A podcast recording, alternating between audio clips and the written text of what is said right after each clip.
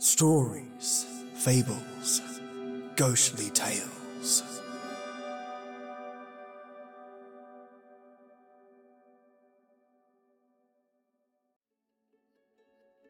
Happy Wednesday, listeners. I hope you have a delicious Earl Grey with you, mates. This time, though, I'm drinking some black tea inspired by Melbourne, an eastern state city in Australia. The tea is called Melbourne Breakfast. Let me share the description.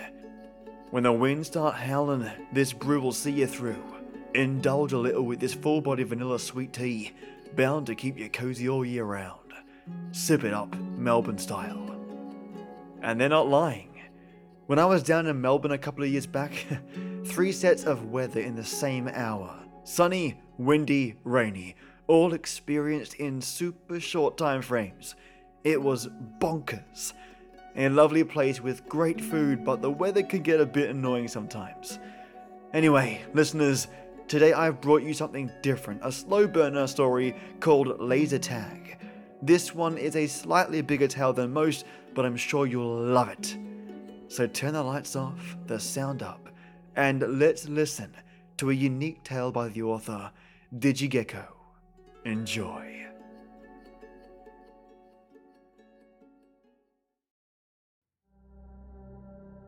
My therapist asked me to start writing a journal, or maybe a recollection of past events, whatever I thought was best. A few years ago, I would have thought that writing down my feelings and thoughts was pointless, as would be seeing a therapist in the first place. I thought I got a handle on things on my own, you know, doing the macho act of not asking for outside help. I guess things changed when I saw an old friend a month ago, and every explanation and excuse I'd come up with and made into my personal reality was thrown out the window. There was a sense of vindication after I left that friend's house, but with it came a dreaded truth. I've never told this story to anyone outside of my childhood friends, and through my accounts to the local police, who had me repeat it over and over. But only one of us was actually there when it happened. The only one who really saw it. I've never liked talking about myself, but Dr. Strauss said that doing so would be cathartic, a release that I needed to have for any chance at further progression. Before I started my sessions, I would have never bothered. It was only recently that I put things together and accepted the facts of that day. It was 15 years ago, the late summer of 1998. I had just graduated middle school and was glad to be getting out of that hellhole, as were a few of my other friends. We didn't all go to the same school or were in the same grade, but we all lived in the same neighborhood. It was a nice enough place, not far from the waters, ports, and harbors in Pensacola, Florida, a city tucked in the northwest of the state, right by the Alabama and Georgia borders. As you might imagine, summer was hot and muggy, and the town didn't have too many attractions for kids so we spent a lot of our time playing video games or going outside to look for something to do. Often inventing sports or stupid, brutish games. We were a group of six boys when we all got together. Our parents all knew each other for the most part, and despite a few rivalries and some fights amongst us over the years, we got along pretty well, all growing up within a mile of one another. I don't want to say too much about them, because we've all broken apart over the years, and I don't know where we've all ended up, or how we've dealt with what happened. The last thing I'd want to do is have this story somehow go public and get big or something, and then some reporter goes out tracking us down, and opening up old wounds that some of us might have healed by now. Anyway, here are their first names and some overly generalized descriptions of their personalities. Just please, remember that these were actual people, not cartoon characters. When whatever douchebag gets a hold of this journal and decides to make a TV movie out of it, I guess I've become a little paranoid over the years. First, there's me, Justin. You'll find out enough about me through this story, so I won't bother sharing anything about myself here. Brian was our group's only black kid, and he was always fairly mellow. Just kind of followed us around wherever, with few hesitations. I didn't know his parents well, but they must have raised him something proper. The few times we went out to be little teenage bastards, he would always only watch us, never knocking over garbage cans or vandalizing or anything. Not that any of that was ever my idea. No. Those boredom killing brain farts were strictly externalized from Devon. He looked like a bully, but he was never actually mean to anyone, as bossy as he could be. He was the biggest of the group, but not terribly overweight. I think he must have had ADHD growing up, and he was always getting into trouble, often dragging us right down with him. Gilbert, I swear to God that was his name, and yes, he caught a lot of flack for it, was the nerdy one. The only kid with glasses. He was damn smart, but overly technical for his age. It's a miracle he never got socked by any of us after he finished listening to one of our conversations and then interjected some facts with an intake of mucus followed by a raised index finger and annoyingly, actually. But again, he was smart and creative and could make up some good jokes on the fly because of it. Then we have the fraternal twins, Peter and Nick. Not terribly interesting names, but at least their parents decided to not be asshats and give them something cute and stupid like Bobby and Robbie. They looked only a little alike, and Peter was always about an inch taller than his brother. They both had dirty blonde hair and matching blue eyes, but that was where the similarities ended. Peter was energetic and into sports, and was a bit of a loudmouth. Nick was pretty quiet, and he never seemed to be very good at anything we tried, other than video games. He could kick our collective asses in most any genre. I was always a casual gamer, preferring to spend my time outside and only rent games from the nearby video library, all gone now. But I did have several systems. Though one among us subscribed to several gaming magazines, Nick was typically the kid to introduce us to the latest hot title. From the day it came out, and we all went to the twins' house to play it, we had all been addicted for the past year to GoldenEye for the Nintendo 64. It was real hot shit back then. The talk of the classes guys whenever the topic of video games came up. Playing it automatically made you cool. The game led to many late night sleepovers, sometimes lasting until the first morning light in the summer. We played other things, of course, mostly Mortal Kombat and Mario Kart, but the epic James Bond shooter was the crown jewel. Four player games were awesome.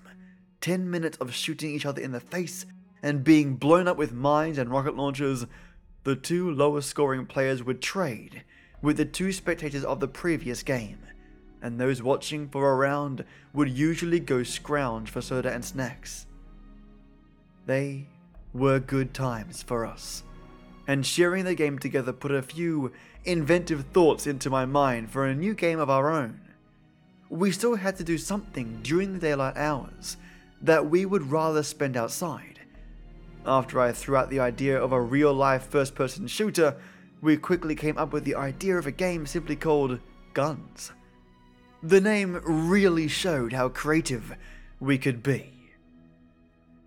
It started as an advanced game of hide and seek. After a few free for all rounds, we found splitting into two or sometimes even three teams was more fun. This sounds kind of lame, I know, but the game's origins had us running and hiding and setting up ambushes along the three main blocks of the neighborhood. The goal was to sneak up on someone, point your hand out in the shape of a gun, and yell, BANG! before the other guy could react. Then he was dead and had to go wait in the KIA zone. Sometimes, though, we captured them instead and had him turn on his team. Going indoors was against the rules as was going onto anyone else's property other than our own yards. Still, The neighborhood provided a fun landscape. Cars, fences, trees, and bushes all became barricades. Sometimes we'd even climb into the branches to hide, waiting for our prey to get close, since you could contest a distant hit as a miss. The closer you could fire, the more likely the other kid is to admit their death. And hiding was as important as sneaking around. The back of Brian's dad's pickup truck was a particularly good place to hide. Many lives were claimed in his driveway. To keep things fresh, the game evolved quickly. Walkie talkies were soon used to let teams separate and keep in communication with one another. We made up more pretend weapons than just hand pistols, like the long range arm rifle and invisible rapid fire machine gun. But it was dawning on us how ridiculous it was starting to look, especially to the passerby jogger or dog walker, the civilians we shared the neighborhood with. So we started trying other guns, but nothing worked quite as well as our simple phantom weapons. Water guns were nice on hot days, and we once tried out water balloons as grenades. If the splash hit you, you were dead. But the range was, of course, poor. And if you forgot to pump it, you'd just end up with a sad little trickle of water that couldn't reach your target. After which they'd spray you back amid a laugh or two. It was kind of cool finding sources of water around the blocks for refills, though. Ammo caches.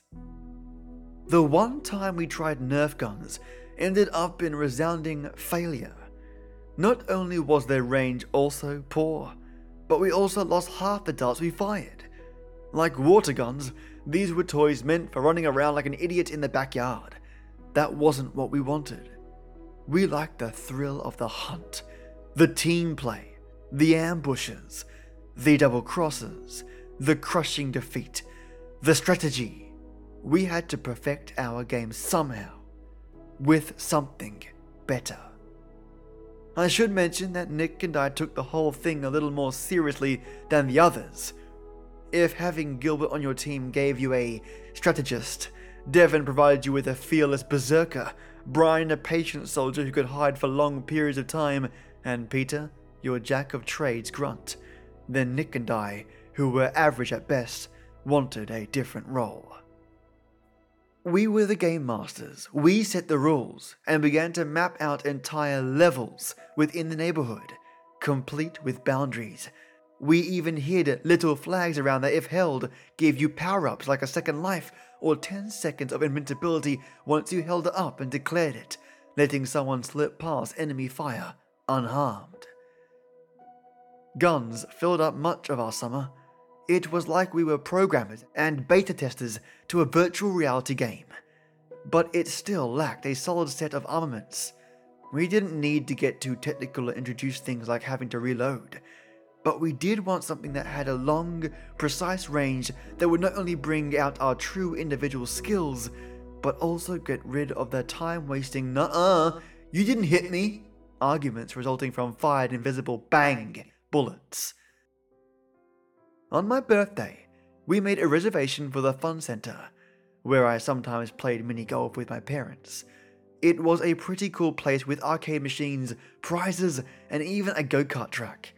I think a lot of kids have grown up near and frequented similar venues. Last time I was there, I realized that they had a laser tag arena. That was something we had to try. I had also investigated paintball by this point, but I figured that we were a bit young for it. And I didn't like the idea of having only some boring backwoods to play in, or strapping on all that gear. I also feared the pain that would come from being hit. Though I'm sure my stupid childish fear was exaggerated, of course. On top of that, you had to pay to play. We liked our freedom to play for however long we wanted in our neighborhood, as crappy as our gear was. But I figured laser tag was worth a try, and it wasn't that costly. I walked out of a 15 minute session disappointed. It wasn't terrible by any means, but I expected much more. The indoor arena was made up of crappy plywood forts and was lit with black lights and glowing star stickers. The obnoxiously loud techno music really removed the element of strategy, since we couldn't even hear ourselves talk, much less listen to our enemy's footsteps in the small arena. Still, it did introduce me to laser guns. The few times anyone managed to score a hit, the vest lit up and buzzed loudly. The guns even made realistic sounds and felt, well, real in our young teenage hands. We may have spent most of our time in the chamber running around like idiots trying to learn how to play, but my heart was still pumping throughout the game. What was the most awesome was just how accurate the things were, and the very idea of shooting an invisible light at a target across the room and hitting them instantly and assuredly. This was just mind blowingly cool for us. Now would be a good time to emphasize that none of us were gun nuts. I don't think any of our parents even owned any. And out of the six of us, only Gilbert, somewhat ironically, I guess you could call it, joined the military. Though I don't think it was in a position where he actually had to hold a weapon. It was just a phase for us. Another cool thing that would have run its course eventually. However, long guns might have fulfilled our needs. We knew it was always going to be fun while it lasted. I was an only kid. The other five all had at least one sibling, and that meant that I relied on my friends for human contact, and my parents spoiled me. Dad, especially. I wasn't some needy little tool who had to have the newest thing and a lot of it.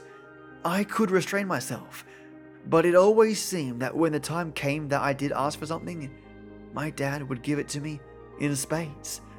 Like no expense was too great, and he was always eager to please. I wanted my own set of laser guns to surprise the guys with. So, one Friday night, we headed out to Target to see what we could find. It took some looking in their big old toy section since I wasn't sure what aisle the guns would be in, but sure enough, they had what I was looking for in stock. On the shelves on the back wall past the aisle with micro machines, I miss those things, as I used to collect them was a brightly coloured box with some stupid happy boys on it, one of them holding a comically oversized gun, the other smiling idiotically as he was shot in the back. I was already sold. The toys were called Laser Challenge and were expensive, maybe $40 each, but Dad was happy that I was so earnestly excited about the things. I didn't even know they existed before we went looking figuring that laser tag guns might have been restricted to places like the fun center. He bought four sets, each of us carrying two boxes up to the checkout. The problem was that they had only four in stock four groups of guns, vests, and backpacks total. He knew as well as I did that I needed two more sets if all six of us would be playing. Dad found out about our game not long after we started and though Mum was a little worried that I was being indoctrinated by gun culture, Dad just laughed it off. That's just the way she was. Boys will be boys, right? And as long as I was outside getting exercise, they were both happy. I made my grievances known as we got back to the car, knowing that I was just stating the obvious. Dad promised that we would get another two sets, suggesting that we should test them out first anyway, in a four player game. He was nice enough to buy them for me in the first place, so I ended up agreeing with him. Two of the boys would just have to sit out our first few games, or maybe act as unarmed scouts or spies. But on the way home, we saw the local Goodwill store.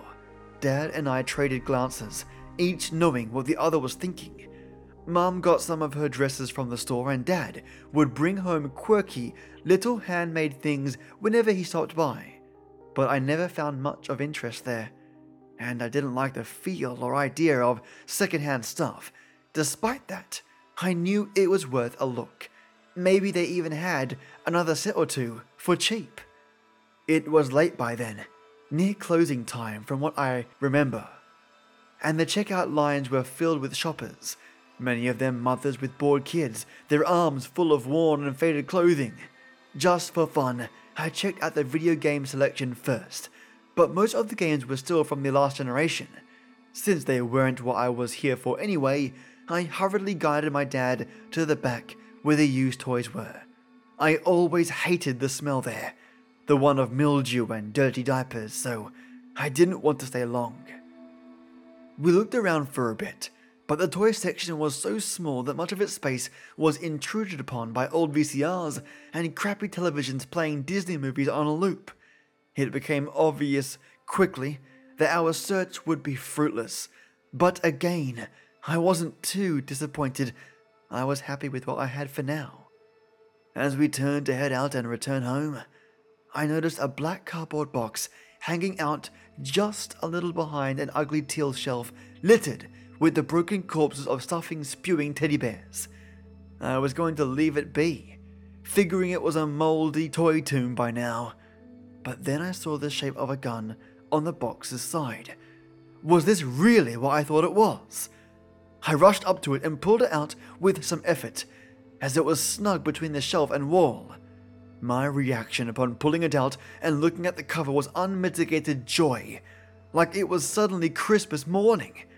The first thing I saw were two handguns held by a pair of admittedly badass, but typically 80s white kids, holding them upright like they were spies. And the guns didn't need to be overly stylized like the laser challenge ones in any way. They spoke for themselves.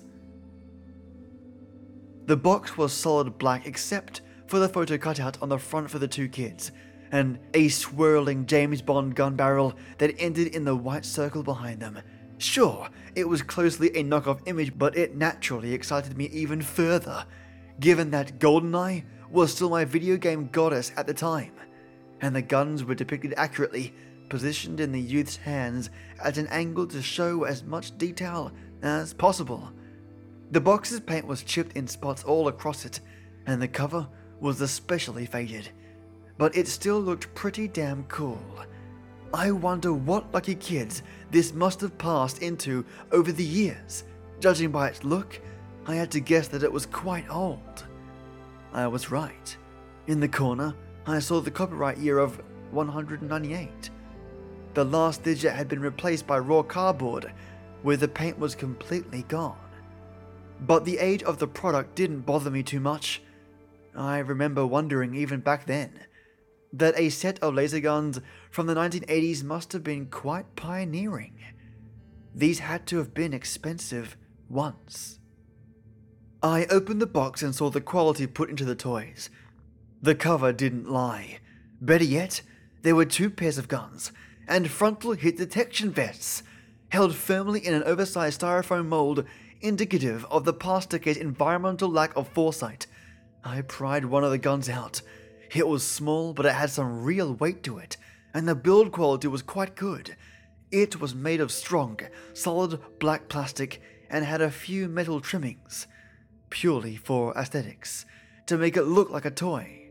The tip of the barrel where the laser was fired out of was almost made of this metal, and was the trigger and the iron sight.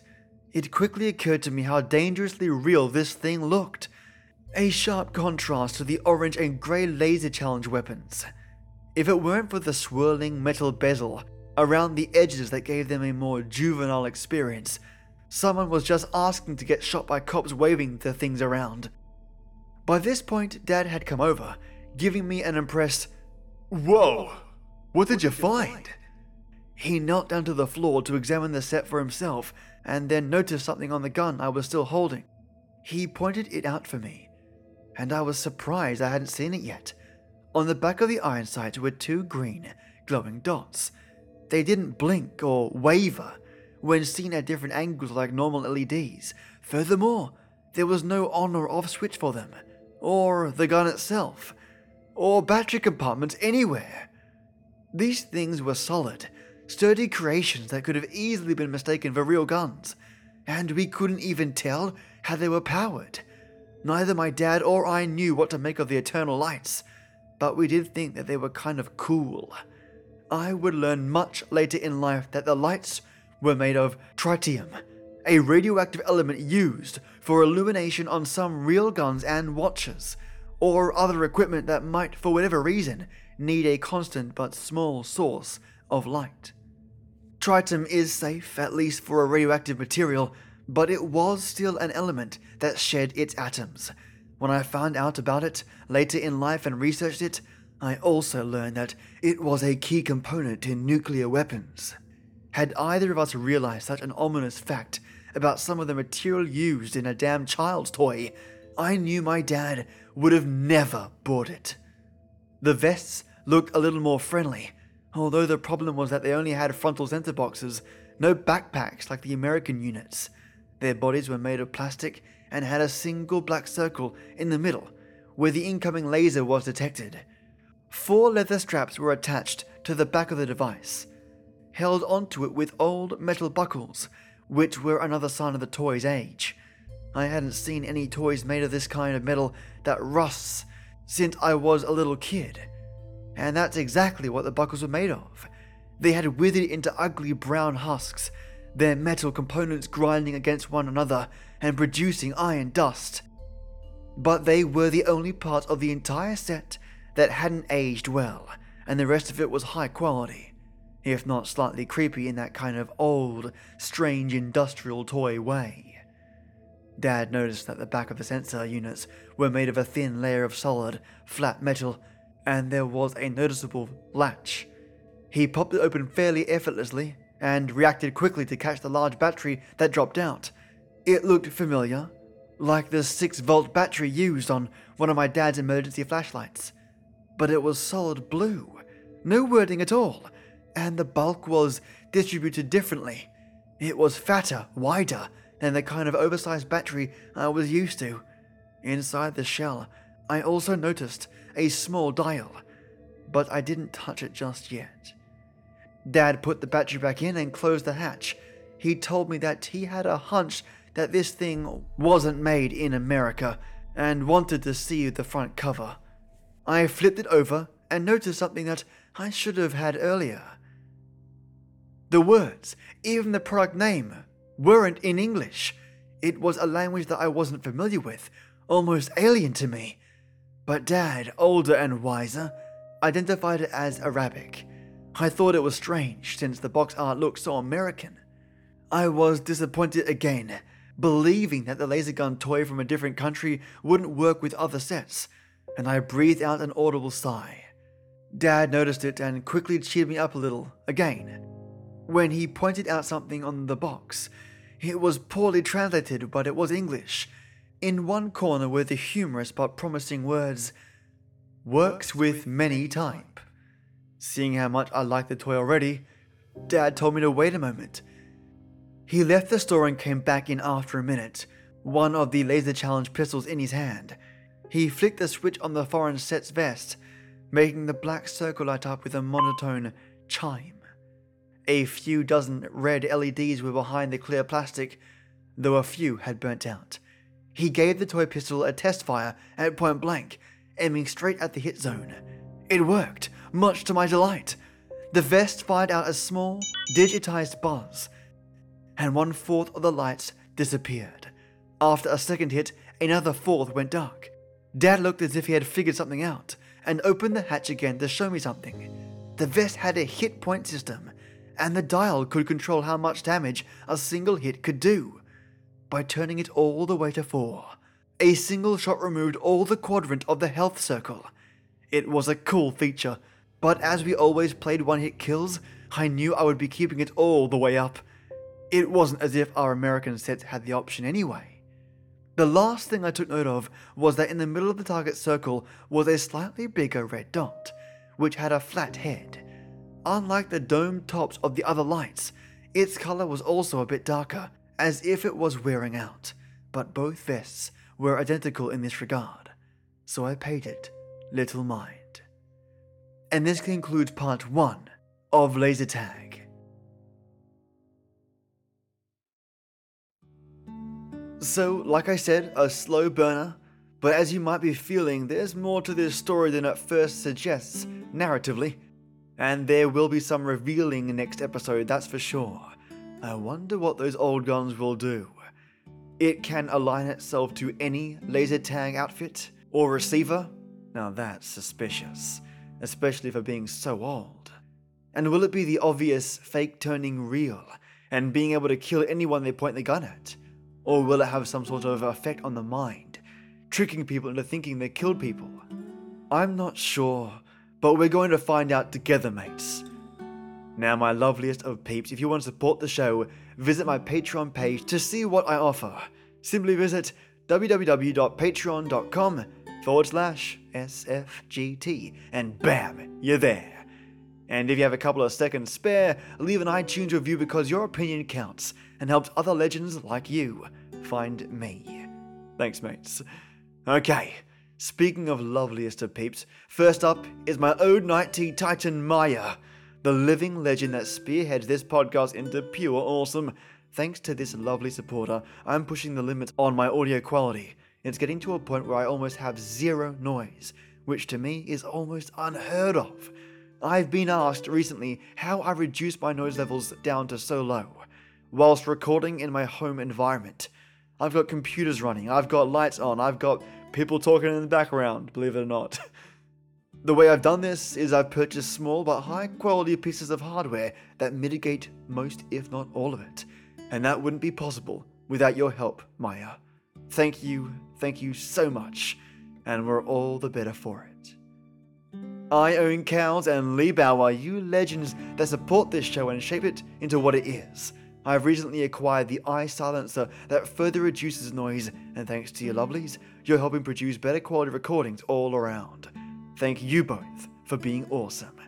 And of course, my brilliant Earl Grey enforcers Chad Warren, Just Heather, Page Marchini, Peter Raffaelli, Tasha Moncrief, Christina Boyd, Divided by Zero, Dolphin and Cow, Michelangelo Yacone, Tea Time Drinker 1, Chris Moller, and Solstra.